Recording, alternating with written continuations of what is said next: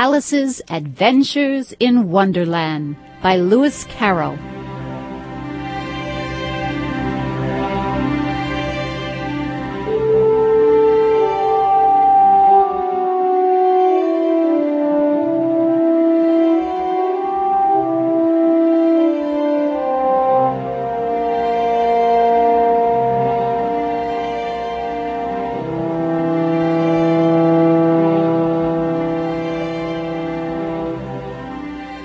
Chapter 1 Down the Rabbit Hole.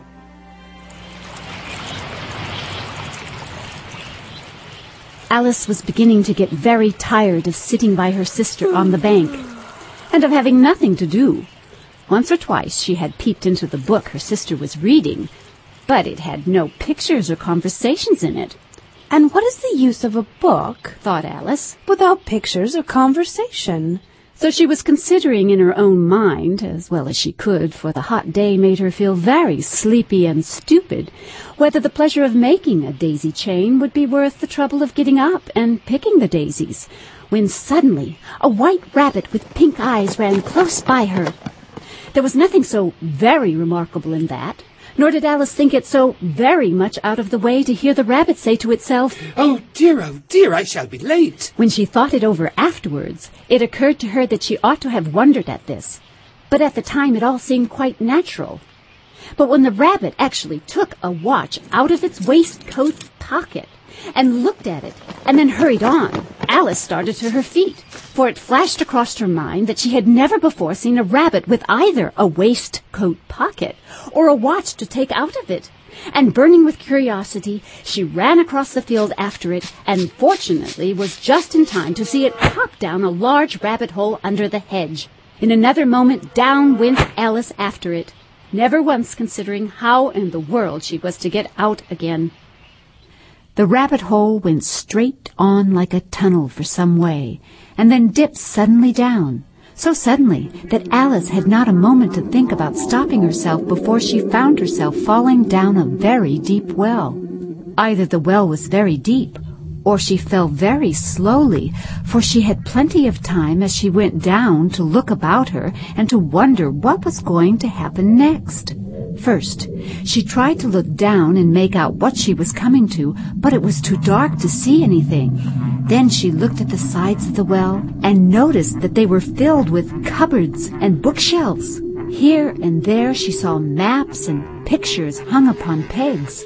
She took down a jar from one of the shelves as she passed. It was labeled Orange Marmalade. But to her great disappointment, it was empty. She did not like to drop the jar for fear of killing somebody, so she managed to put it into one of the cupboards as she fell past it. Well, thought Alice to herself, after such a fall as this, I shall think nothing of tumbling downstairs. How brave they'll all think of me at home. Why, I wouldn't say anything about it, even if I fell off the top of the house. Which was very likely true.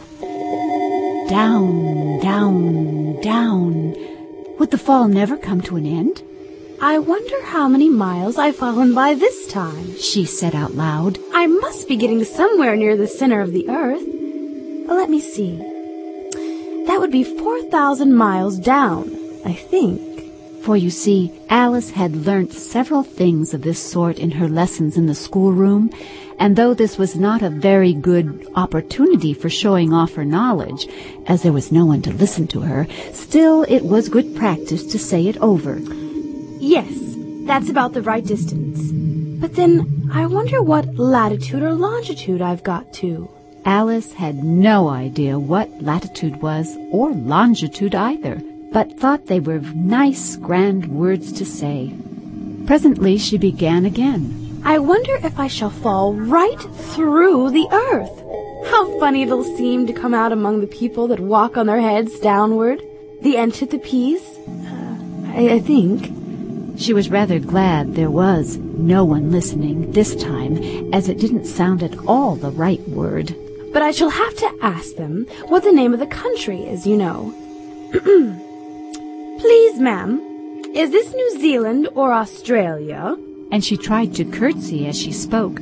Fancy curtsying as you're falling through the air. Do you think you could manage it? Oh, and what an ignorant little girl she'll think of me for asking. No, it'll never do to ask.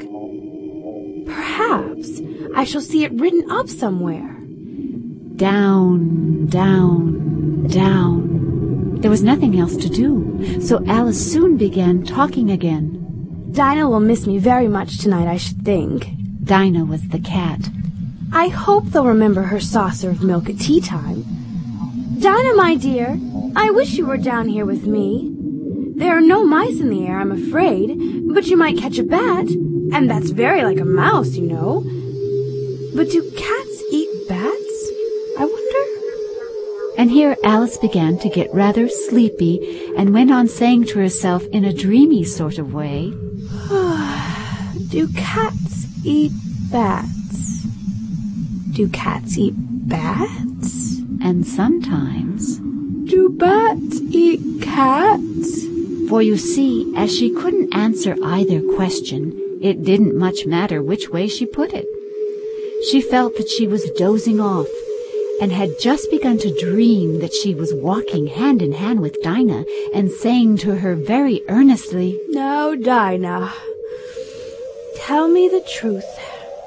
Did you ever eat a bat? when suddenly thump, thump, down she came upon a heap of sticks and dry leaves, and the fall was over.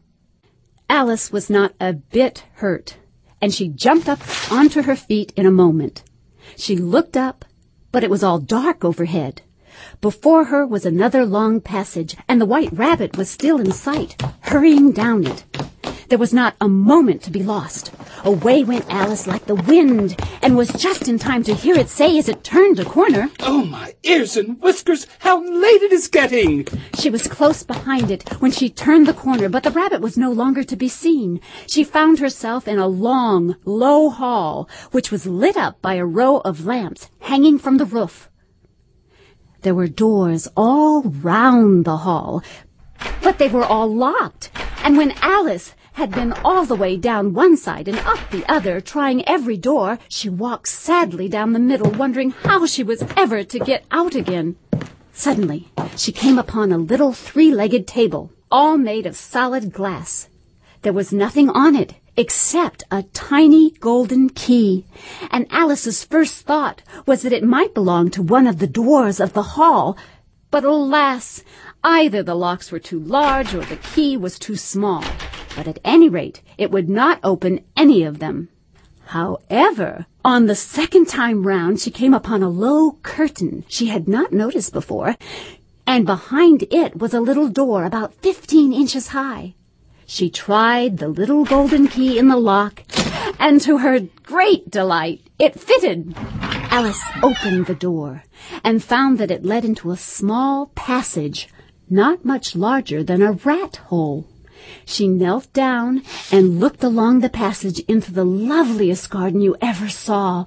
How she longed to get out of that dark hall and wander about among those beds of bright flowers and those cool fountains. But she could not even get her head through the doorway, And even if my head would go through, thought poor Alice. it would be of very little use without my shoulders. Oh, how I wish I could shut up like a telescope. I think I could, if I only knew how to begin. For you see, so many out-of-the-way things had happened lately that Alice had begun to think that very few things indeed were really impossible. There seemed to be no use in waiting by the little door, so she went back to the table, half hoping she might find another key on it, or at any rate, a book of rules for shutting people up like telescopes. This time she found a little bottle on it, Which certainly was not here before. and round the neck of the bottle was a paper label with the words Drink me. beautifully printed on it in large letters. But the wise little Alice was not going to do that in a hurry, No, I'll look first and see whether it's marked poison or not. For she had read several nice little histories about children who had got burnt and eaten up by wild beasts and other unpleasant things, all because they would not remember the simple rules their friends had taught them, such as that a red-hot poker will burn you if you hold it too long, and that if you cut your finger very deeply with a knife, it usually bleeds. And she had never forgotten that if you drink much from a bottle marked Poison? it is almost certain to disagree with you sooner or later. However, this bottle was not marked, Poison. so Alice ventured to taste it, and finding it very nice, it had in fact a sort of mixed flavor of cherry tart, custard, pineapple, roast turkey, toffee, and hot buttered toast. She very soon finished it off. What a curious feeling. I must be shutting up like a telescope. And so it was indeed. She was now only ten inches high, and her face brightened up at the thought that she was now in the right size for going through the little door into the lovely garden. First, however, she waited for a few minutes to see if she was going to shrink any further. She felt a little nervous about this. For it might end, you know, in my going out altogether like a candle. I wonder what I should be like then. And she tried to fancy what the flame of a candle is like after the candle having seen such a thing. After a while, finding that nothing more happened, she decided on going into the garden at once. But alas for poor Alice, when she got to the door, she found she had forgotten the little golden key. And when she went back to the table for it, she found she could not possibly reach it. She could see it quite plainly through the glass, and she tried her best to climb up one of the legs of the table, but it was too slippery.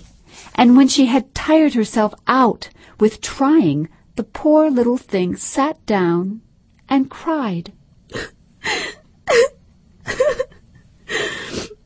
Oh, come, there's no use in crying like that. said Alice to herself rather sharply. I advise you to leave off this minute. She generally gave herself very good advice, though she very seldom followed it. And sometimes she scolded herself so severely as to bring tears into her eyes. And once she remembered trying to box her own ears for having cheated herself in a game of croquet she was playing against herself, for this curious child was very fond of pretending to be two people. But it's no you people. Why, there's hardly enough of me left to make one respectable person. Soon her eye fell on a little glass box that was lying under the table. She opened it and found in it a very small cake, on which the words Eat me. were beautifully marked in currants. Well, I'll eat it. And if it makes me grow larger, I can reach the key. I can creep under the door.